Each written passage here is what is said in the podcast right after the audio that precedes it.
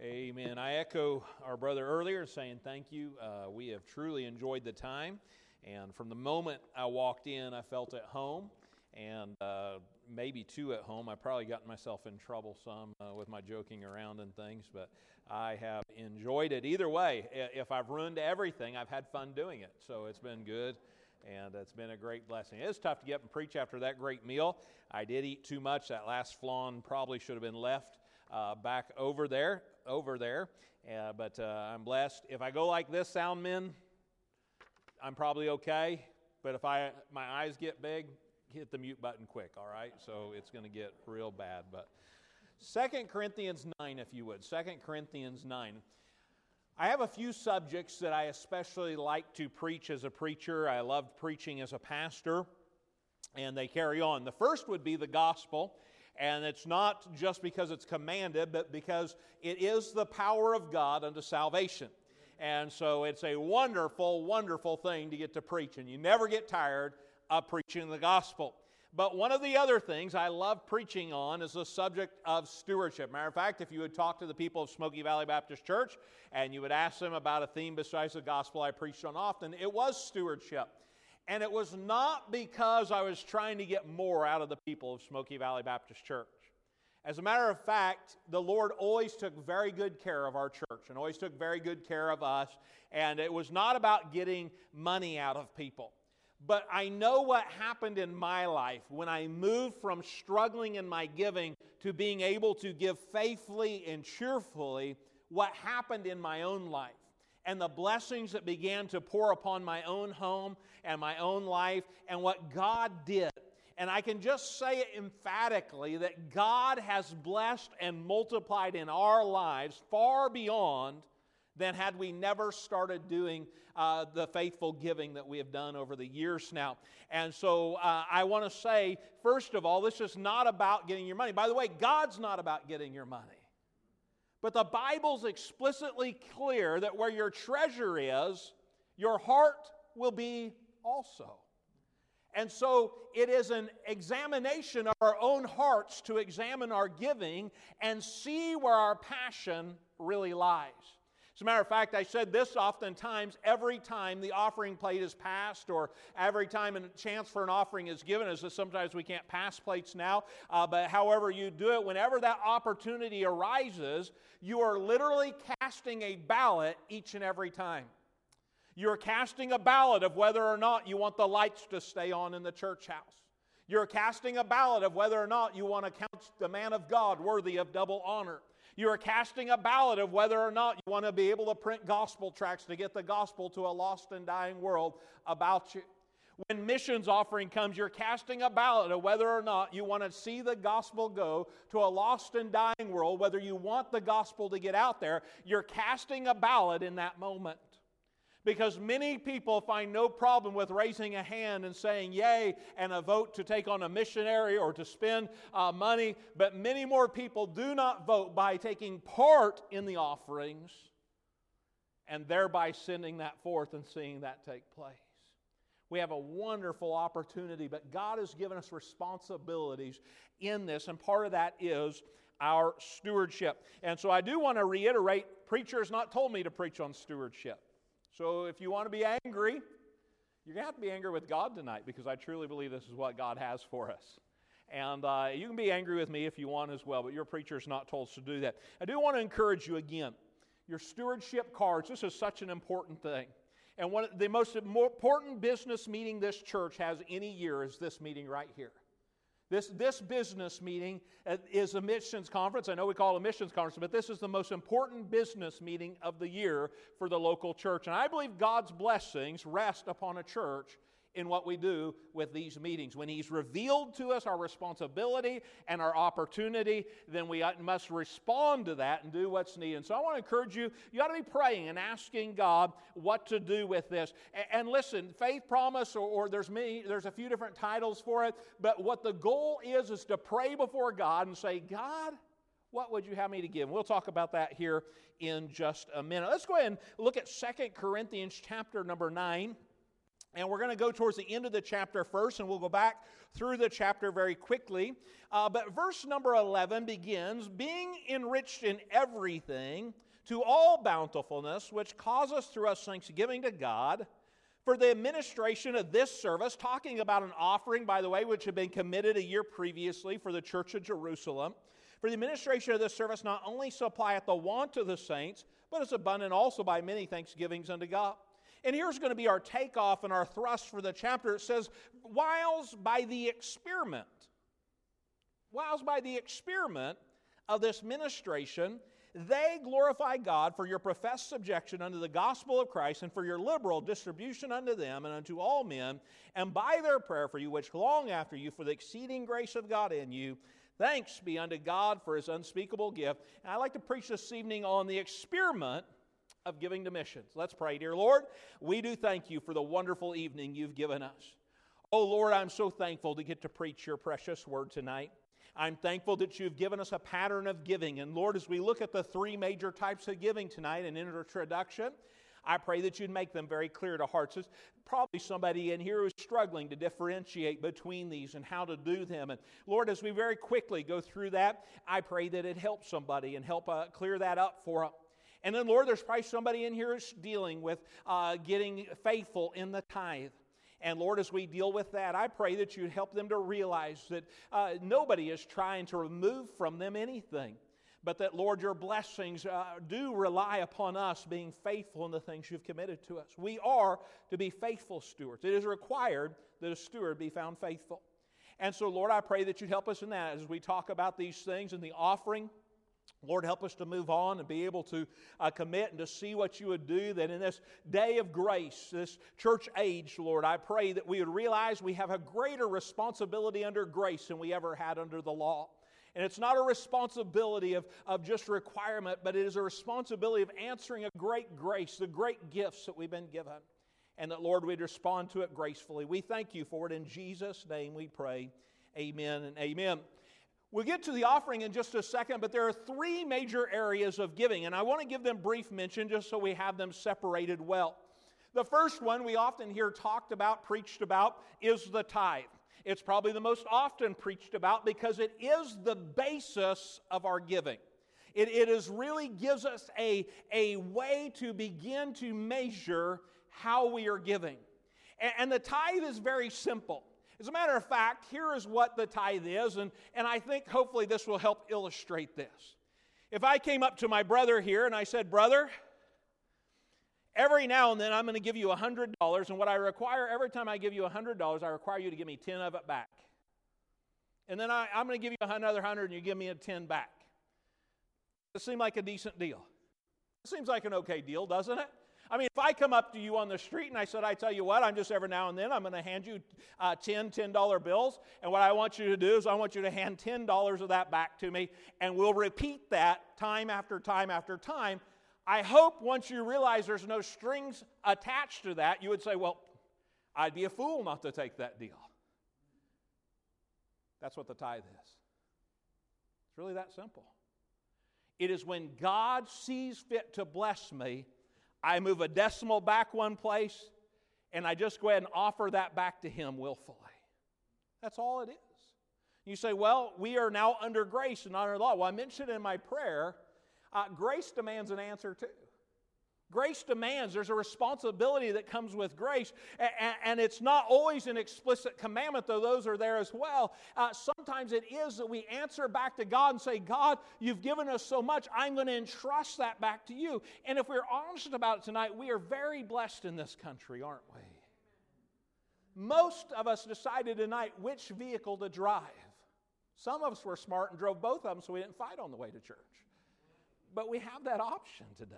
And I know we have troubles. I know there's times when bills are hard to pay, but we are still blessed. The poorest of our nation fares better than the richest in some other places.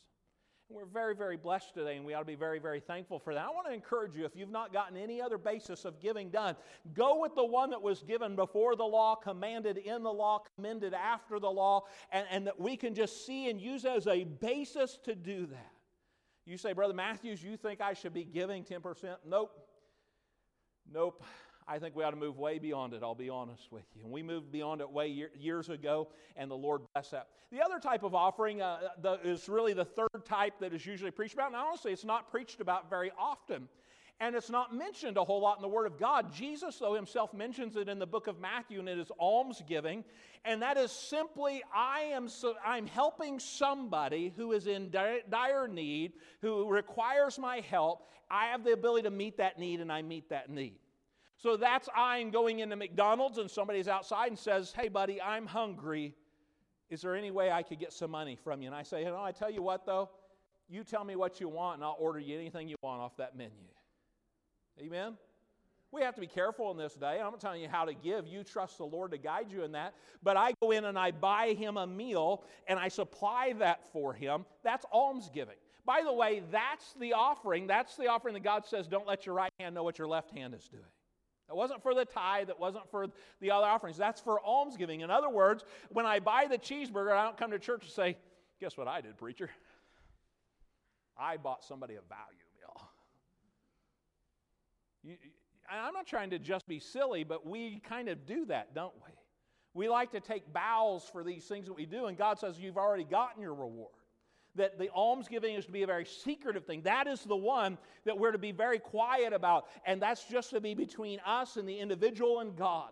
And God says He's going to reward us, He's going to take care of that, but we honor Him in that way.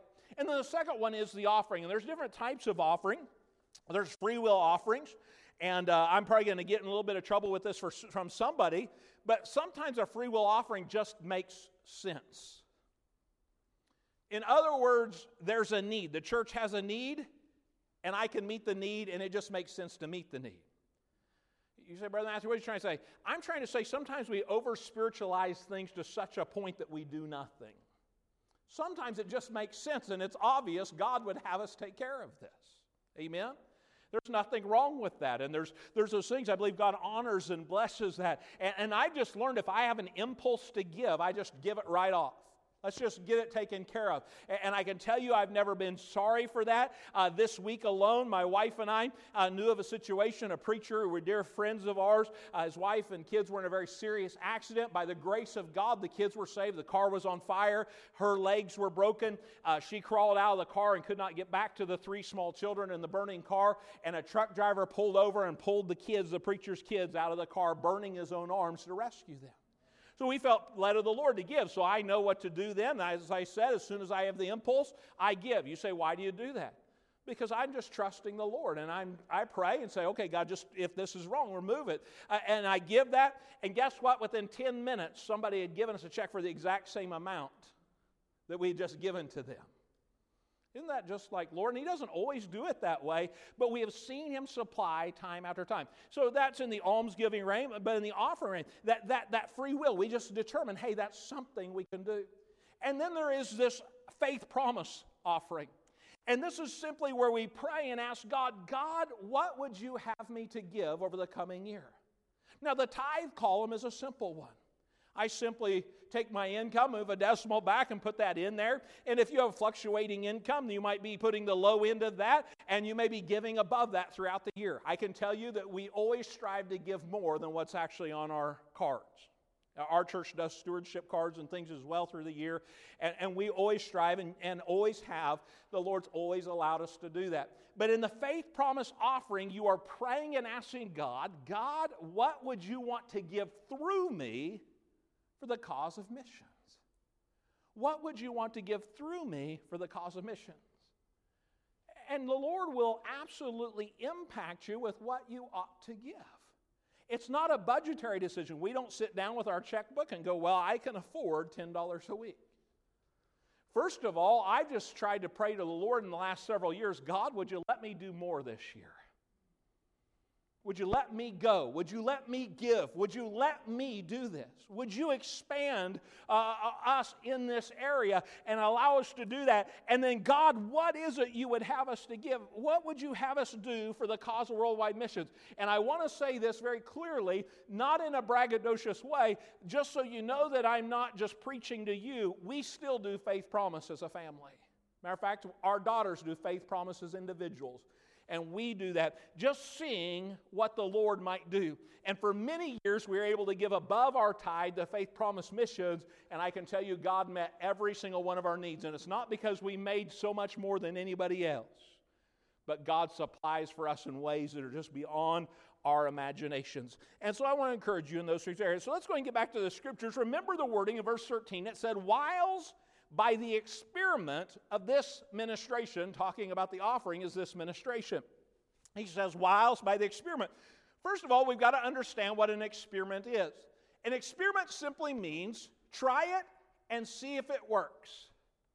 Now, that is a carryover of the principle given unto us in the book of Malachi, where it says, Try me and see if I will not open up the windows of heaven directly speaking about the tithes and the offering. Ye have robbed me, you say, wherein have we robbed thee? And he says, in tithes and in offerings. And so he gives that explanation. He says, Try me and see. He says, Do this experiment. Now, that's a fascinating thing in the Word of God because a lot of times in the Word of God, you just have an express commandment or a principle, and you're expected to accept that and to live it out. And by the way, God has every right to do that. He just simply says, Here's my commandment, do it. Here's the principles I've given you to live by, live within these principles. But in this thing, he has said, What I want you to go ahead and do is try it out and see if it works. So, Brother Matthews, what should I do? Well, just do what the Word of God tells you to do. Try it out, see if it works. Amen? This is God who said it. He's the one who said this is an experiment. And Malachi says, Try me. He just give it a go and go after it and see what I'll do. And that doesn't mean you do it one Sunday and see what happens, because this experiment may have different results in your life for a time. I can tell you stories of men who have committed to this and went to work and gotten large raises the very next day. I can also tell you of a man that I pastored who made his first faith promise commitment and went to work Monday and got laid off from his job. You go, well, how'd that work out? Oh, he never missed it that year. It was amazing. He ended up getting a scholarship to go to college and up his skills. They paid him wages throughout all of it. He was able to give and go forward and do that. And all that from doing his faith promise. God had him laid off the next day and then took care of him the whole year. It's an experiment. I don't know exactly what it'll end up looking like for you, but I'll guarantee you this if you do it in God's will, He is going to bless this, and this experiment will turn out well for you. And you'll be like me, you'll not want to go back to the other. So let's look at the results of this very quickly. Verse number one, I'm going to teach you a little bit about preachers, and probably not your preacher, but most preachers. Uh, verse number one says, For as touching the ministering to the saints, it is superfluous for me to write to you. That word superfluous simply means it would be over the top or extreme that I'd spend time writing to you about this. And then he writes a whole chapter.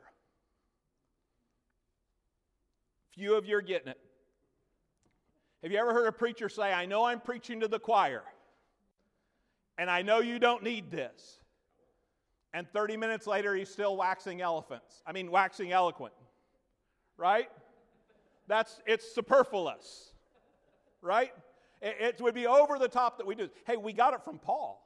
He taught us this. So we, we got it from him. You can blame it on Paul. It's not your preacher's fault. Okay? We're just following the supreme example beyond Jesus Christ in the New Testament for church doctrine and church polity, and that is Paul. And so uh, there you have it. That's where it comes from. But verse 2, he says, For I know the forwardness of your mind, for which I boast of you to them of Macedonia, that Achaia was ready a year ago, and your zeal hath provoked very many. Yet have I sent the brethren, lest our boasting of you should be in vain in this behalf, that as I said, you may be ready. Thus, happily, if they of Macedonia come with me and find you unprepared, we that we say not ye should be ashamed in the same confident boasting. Therefore, I thought it necessary to exhort the brethren that they would go before unto you and make up beforehand your bounty, whereof ye had notice before, that the same might be ready as a matter of bounty and not as of covetousness. Very interesting here. He tells the church of Corinth in chapter 9 that I have been boasting about your willingness to give to the churches of Macedonia. Now, there's a lot of supposition about whether this is a correction. I don't personally believe that the book of Second Corinthians is taking the Corinthian church onto a higher level. First Corinthians was to correct a lot of things and get things set straight. Second Corinthians was, hey, now we can move on from here. But either way, he is commending them he's saying, listen, I have boasted to the churches of Macedonia about your faith. In other words, they have been encouraged to give because of your commitment to give. I'm about to teach you something else about a preacher. In 2 Corinthians chapter 8, uh, the chapter just before, I'm going to grab my water here. In 2 Corinthians chapter 8, he uh, commends the church of Corinth again, but he says to them this I want you to consider the churches of Macedonia. That in their deep poverty, uh, they were abounding. Out of, out of that, they were giving beyond themselves. They were willing to do that. You need to give because they're giving. You get to chapter 9, says you need to give because I've been telling them you're giving. You see what he's doing there? There's a little bit of circular uh, guilt tripping going on there. he says, Hey, you need to do it because they're doing it. And then he says, Hey, you need to do it because I'm telling them you're doing it. Amen. I, I know it's supposed to be conviction, but uh, it's absolutely good for us to realize and be encouraged by what other people do.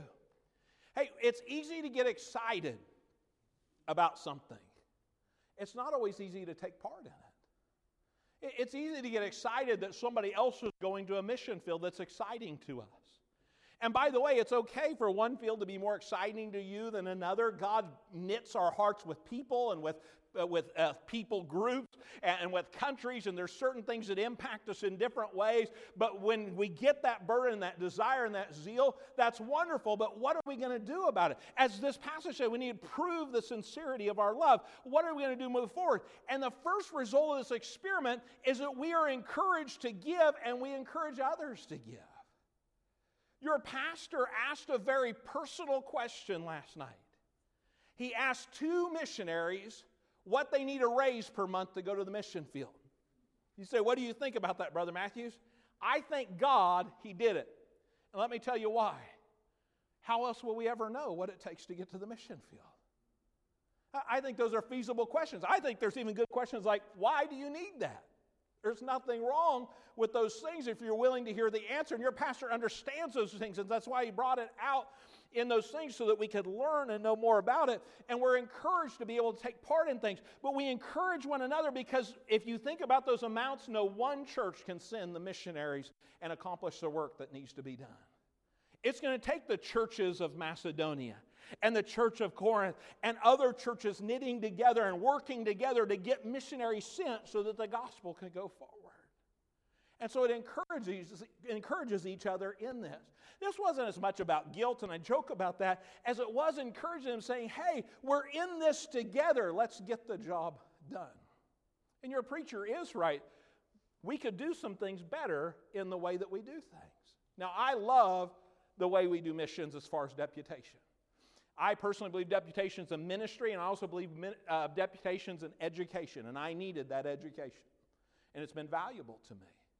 But we still could do some things better if we are serious about this matter of giving and sending. So the first result is others are encouraged to do it. By the way, it's not right that one should bear all the weight and somebody else not do it. We ought to each be willing to take up our part of getting the Great Commission out to a lost and dying world. Let's go and look at the second one, verse 6. But this I say, he which soweth sparingly shall reap also sparingly, and he which soweth bountifully shall reap also bountifully. Every man, as according as he purposeth in his heart, so let him give, not grudgingly or of necessity, for God loveth a cheerful giver. And God is able to make all grace abound toward you, that ye always having all sufficiency in all things may abound to every good work. As it is written, He hath dispersed abroad, He hath given to the poor, His righteousness remaineth forever. Now he that ministereth seed to the sower, both minister bread for your food, and multiply, multiply your seed sown, and increase the fruits of your righteousness, being enriched in everything to all bountifulness, which causes through us thanksgiving to God. So, Brother Matthews, why are you yelling about all and every and those things? Well, because God's given us a really awesome promise here. He's given us the principle, which is found in other places, by the way, and on other subjects, but on the subject of giving, he says, He which soweth sparingly shall reap also sparingly, and he which soweth bountifully shall reap also bountifully. So God has said in His Word, He is going to bless us according to our generosity. That's what He said. And if we believe God's Word, and I surely hope that we do tonight, If we believe God's word, He has said, I want to bless you. But your blessings are contingent upon what you do as well sometimes. There are conditional things still in the New Testament that are contingent upon this. And he says, listen, if you'll do these things, if you will be bountiful in your giving, in your expression of your faith in this way, I'm going to be bountiful in my blessings of you. But if you're going to withhold, I'm going to withhold. Can I say there's two reasons why we don't have more? I believe. One reason is because we can't handle it. Hey, I praise God that I was not born into wealth because I know, as God knows even better, the weaknesses of my character. And especially as a young man, wealth would have destroyed me and my opportunities or my chances of having been saved. The opportunity would have been there, but my chances of being saved would have been a lot less. And certainly following him in the ministry and being willing to take the chances in ministry and to do the things. And some people have the character to do that. I did not have the upbringing to understand how to handle these things. I did not have the training and I did not have the character within me. And so God knew that He had to be careful with me in that area. He gave me too much, it'd shipwreck me. But secondly, a lot of people don't have because they won't give. That's what His Word teaches us. Well, I, I, I just really feel like He ought to do more for me. Well, I think once in a while we ought to take stock of what we're doing for Him. By the way, if all we ever got was salvation, that's worth it all. Amen? Hey, if I die on the mission field, I come out a winner. If somehow I manage to starve to death, it'd take me a while. But if somehow I could figure out a way to starve to death in this life, I'd come out ahead. I've got it all, but also many times he expressly says here, this is his word saying, listen, he which soweth sparingly reaps sparingly. If you're only going to plant a few seeds, you're only going to reap a very small harvest. And you'll get back more than you put in, but it's not going to be enough to sustain. I want you to see this. And he goes through and he says, Listen, I'm able to make all grace abound towards you. That's, that is grace not just in spiritual things, but in physical things, in all areas of our life.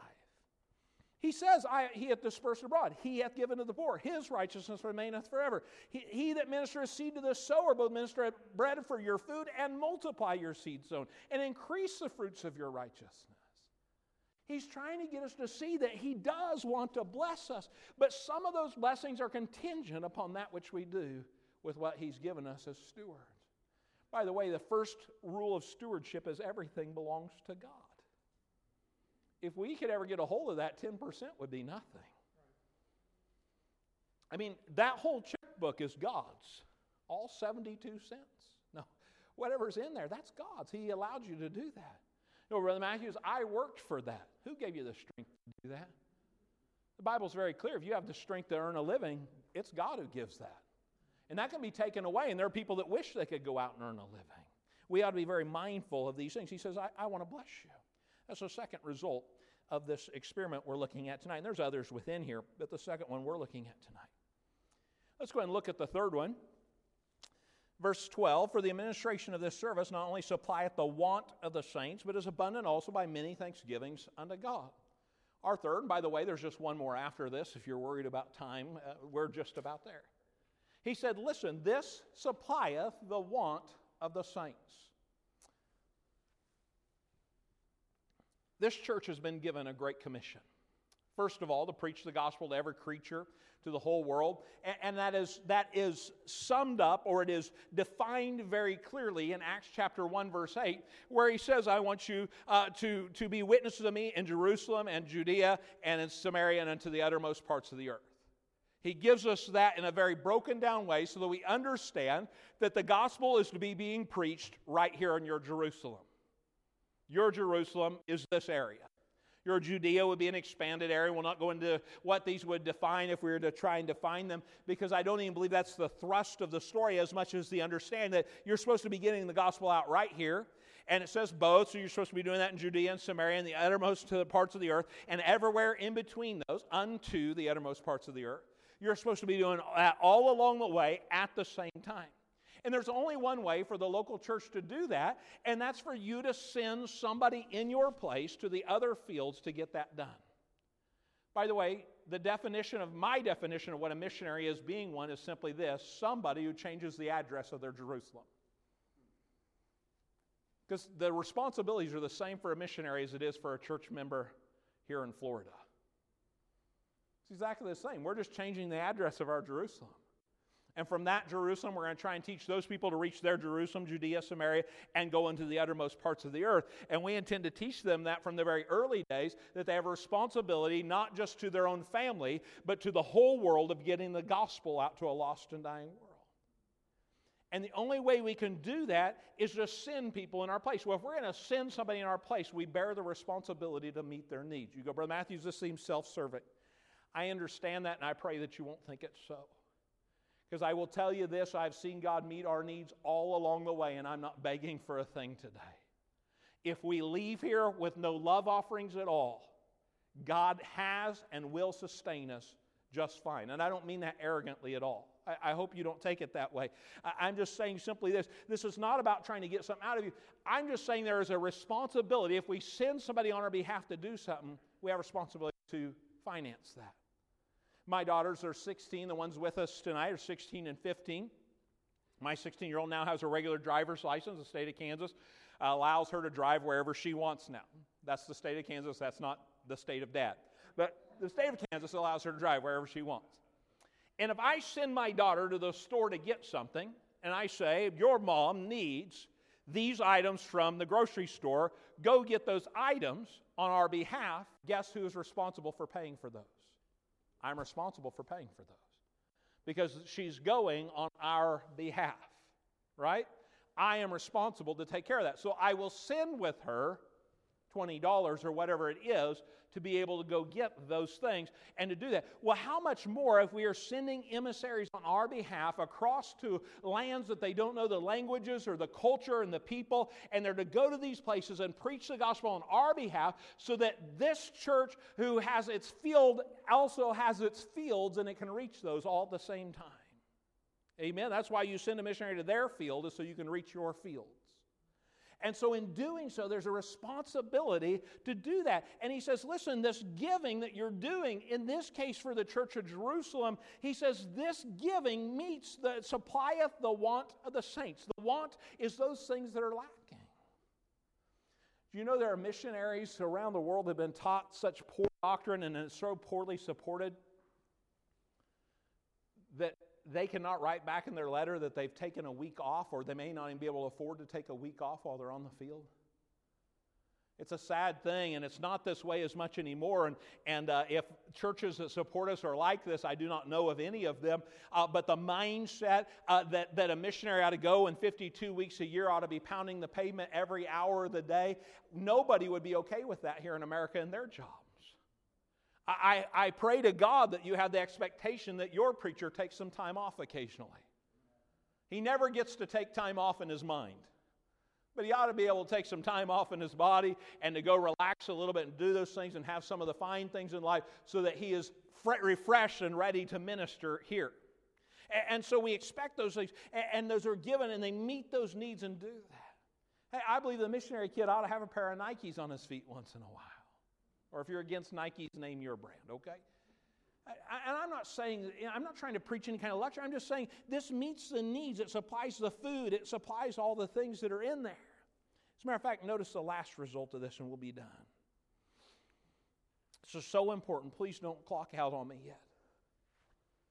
Verse 12 said, For the administration of the service not only supplieth the want of the saints, but is abundant also by many thanksgivings unto God, whiles by the experiment of this ministration, they, that being the ones that you're supporting, glorify God for your professed subjection in the gospel of Christ, and your liberal distribution unto them and unto all men, and by their prayer for you, which long after you, for the exceeding grace of God in you, thanks be unto God for his unspeakable gift. Notice verse 14. The last result of this, it says, And by their prayer for you. I've said it many times that there are certain people that are in my life that I would pay them to pray for me. I literally, I would send them weekly, monthly, whatever they required, in order to have their prayers for you. You say, Brother Matthews, how were you successful as a pastor? I have no clue, except for I know that I have people that have been praying for me since my teenage years, since I was 18 years old, who have prayed for me every single day of my life and taken me before the throne of grace and asked God to bless me and asked God to call me and asked God to bless me as a preacher and as a pastor. And some of them I never even got to pastor, but they loved me and they cared for me and they prayed for me. And I pastored people and some senior saints who were prayer warriors, and they went to the throne of God for me every day and still are going to the throne of God for me every day. And anything that's successful in my ministry, I believe traces back to prayer warriors. As a matter of fact, you see a lot of churches' demises. A lot of those preachers, you'll talk to them, they can trace it back to when their prayer warriors died off. I believe prayer is that uh, important that it is, it is necessary that we prayed for. And I'm going to ask you a question that's going to seem really self serving. Who would you rather have praying for your church than the wall of faithful that you have out there as you go down past the ladies' room and you see all those missionary letters on the fields they serve? All about this world. They have left their families, they have left their homes, they have left their comforts, they have left the surety of jobs, they have left uh, salaries. Uh, and many of them had successful careers before, uh, either in the ministry or in the secular world or in both. And they have left these and they've went by faith to the foreign soil to deliver the gospel of Jesus Christ. Who would we rather praying for our church than that? That's an amazing thing that they would pray for us. You go, Brother Matthews, why do missionaries pray for us? Just because they have to. They're very spiritual people. No, they're just people. Matter of fact, there's one thing I could tell you as missionaries are but dust just like you are. We mess up, we get it wrong, we miss the will of God sometimes, we get out of sorts. We don't have our temper perfectly in check. We don't have everything going just right. My wife and I might have a crossword once in a while. We're not perfect. We're not entire. Not everything in our life is exactly right. It's not because we're super spiritual people we pray for you. That would be a great reason. I wish I could say it was. But the Bible gives us a reason. It says, And by their prayer for you, which long after you for the exceeding grace of God in you. The missionary prays for their supporting churches because they long after those churches. You say, well, why do you guys feel that way towards us? I mean, we're just doing this, and, and, and honestly, most churches just feel like they're not doing enough when they send a missionary monthly amounts. They feel like it's too small in those things. Um, all partnered together. It's absolutely amazing what that accomplishes. But we realize that there's nothing we have today that's by the might of our arm. You see, when I pastored and those things, I was able to go out, and, and, even then, I did some things on the side. I was an instructor for community college, teaching new EMTs uh, how to be EMTs, things of that nature. I was an EMS director for an agency, and, and those things on part time basis here and there, and, and pastored and labored in the Word and loved the people, and was seeing the church grow. And I was able to some degree to say, hey, I went out and did something and brought it back. But now I'm traveling on this weird ministry called deputation where I go around to churches, and, and I'll be honest with you, people treat us like royalty in most places. We're, we're absolutely humbled and ashamed sometimes at how well people treat us. It's just amazing that people love us so much but I don't have anything. We had some equity in our home. We used most of that for our first six months of deputation. We stayed at the church till the new pastor came in. And so we launched on deputation about $200 a month of income and the equity in our home. And, and we financed the first six months of deputation because we, went, we just went full out. And, and uh, we did that. And so we, we depleted a good portion, most of that, and, and got down to, to, to a little bit. And, and now we've gotten to a place where we're far beyond that. And Everything we have is because of the generosity of God's people. And so when I go out and I put gasoline in our vehicle, every single drop of gasoline is the generosity of God's people. I don't get to say I did anything for that. I didn't. If we're honest about it, I'm here today telling you what my plans and my hopes and my calling is, but I don't have a whole lot to prove that I'm going to do that right now. I'm asking you to trust God and to, to instill a little bit of trust in us that we're going to go out and seek to do exactly those things that God has called us to do. But it's going to be a little bit of time before you know whether or not I am a worthy investment. That's, an, that's a hard thing. Never in my life have I gotten to the place where I could ask somebody for so much and offer them so little in return. Every time my family eats, every time my daughters eat, it's the generosity of God's people that have supplied that. Every stitch of clothing on our backs, everything we have is the generosity of God's people. There's nothing that I can say, man, I'm doing this. You go, what's that do to you? Well, it does a good thing. It humbles you, first of all. Hopefully, it humbles you because there's only one other option. But it humbles you and you makes you realize, God, this is all you and your gracious people. I just glorify your name that people are so wonderful to us. But I believe we care for churches as they don't care for themselves sometimes. When I talk to a preacher or hear from a preacher and they say, hey, we're going through this right now, that breaks my heart.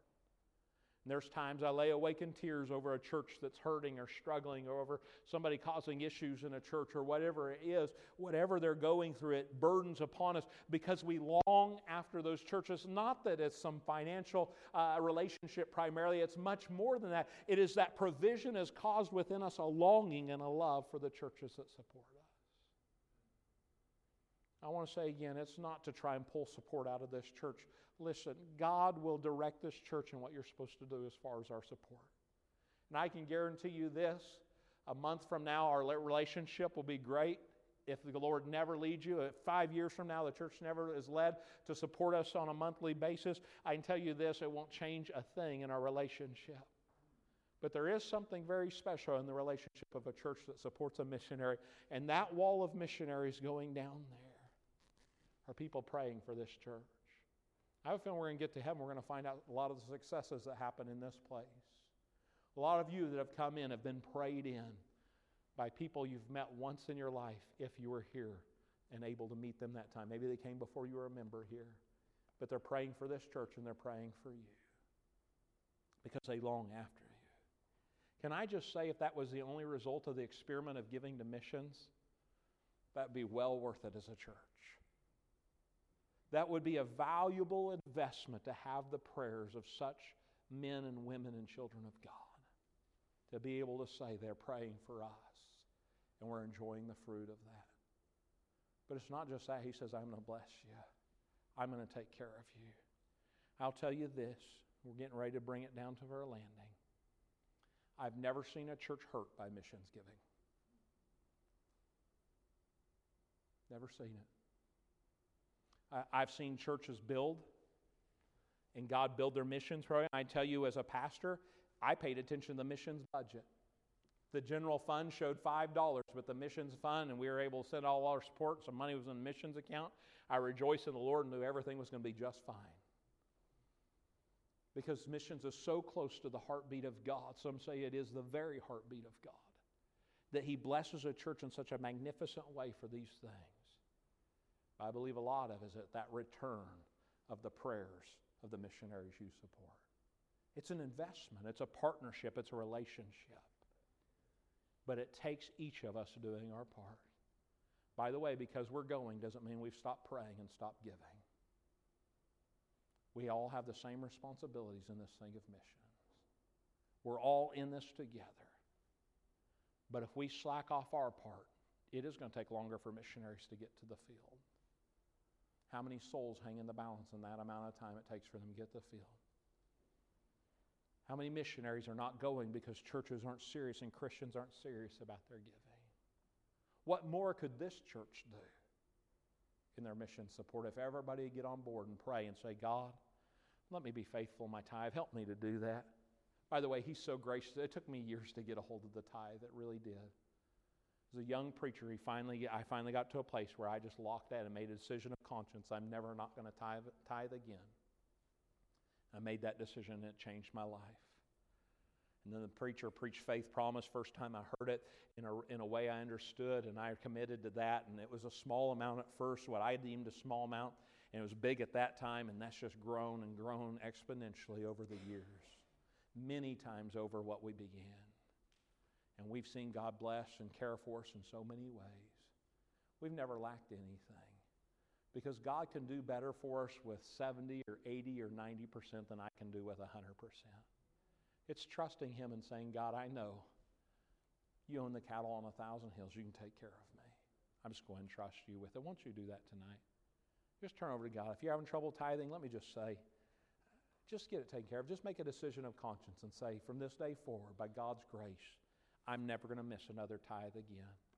When my paycheck gets deposited in my account, the first thing I'm going to do is I'm either going to get online and send that into the local church uh, so that these things can go forward. And we can evangelize our area, or I'm going to write that check immediately so it's coming to church, or I'm going to do it. I'll put it in the mail if I have problems with it. And the Lord, I'm going to trust you to do with another 90%.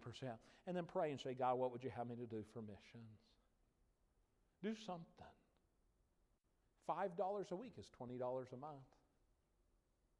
$20 a month is a little over a quarter of the missionary support a month. That's something, isn't it? It's more than it seems like. And if you can do $25 a week, well, you can support a missionary and a half a month. If you could do $50 a week, you could support three or four missionaries a month out of your family, out of your home, out of your personal finances. Can I just say that just does something special to you? You'll enjoy the blessings that God gives because he which soweth bountifully shall reap bountifully. Let's pray, dear Lord. I do thank you for your goodness to us. Lord, we're so unworthy of all the blessings you give us. Lord, I know some in here were not born in America, but to some degree, all of us, uh, most of us live in this country, but nearly all of us, if not all of us, enjoy some of the blessings of this country.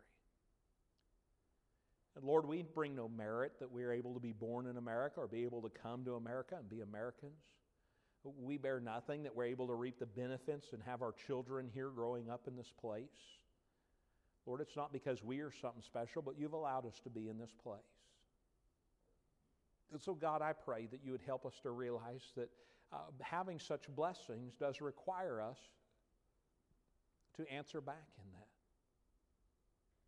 Lord, beyond that, we are your children, and you have promised to supply all of our needs according to your riches and glory.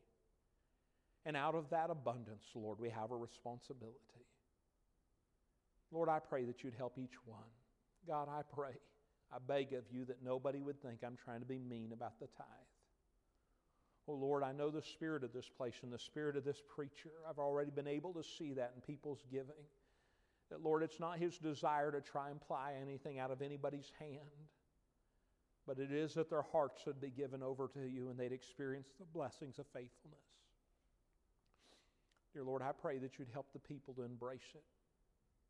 Lord, I pray in the offering, the Faith Promise Missions time especially, that every single one of us would pray and see what you would have us to do. Lord, it's possible that you may have some uh, couples do that together. I've seen couples who do it individually. Lord, you'll guide the home and those things, and this preacher, as he preaches it and presents it, how to preach it and present it. But Lord, whatever it is, we want to trust you with it. Help us to realize everything belongs to you. And that returning these small portions is not just an obligation, but it's an honor. And it's a blessing to get to do so. Lord, I pray that you'd help us in all these matters.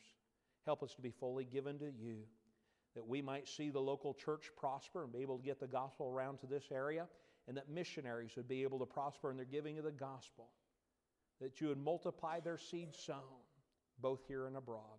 We thank you for it. In Jesus' name we pray.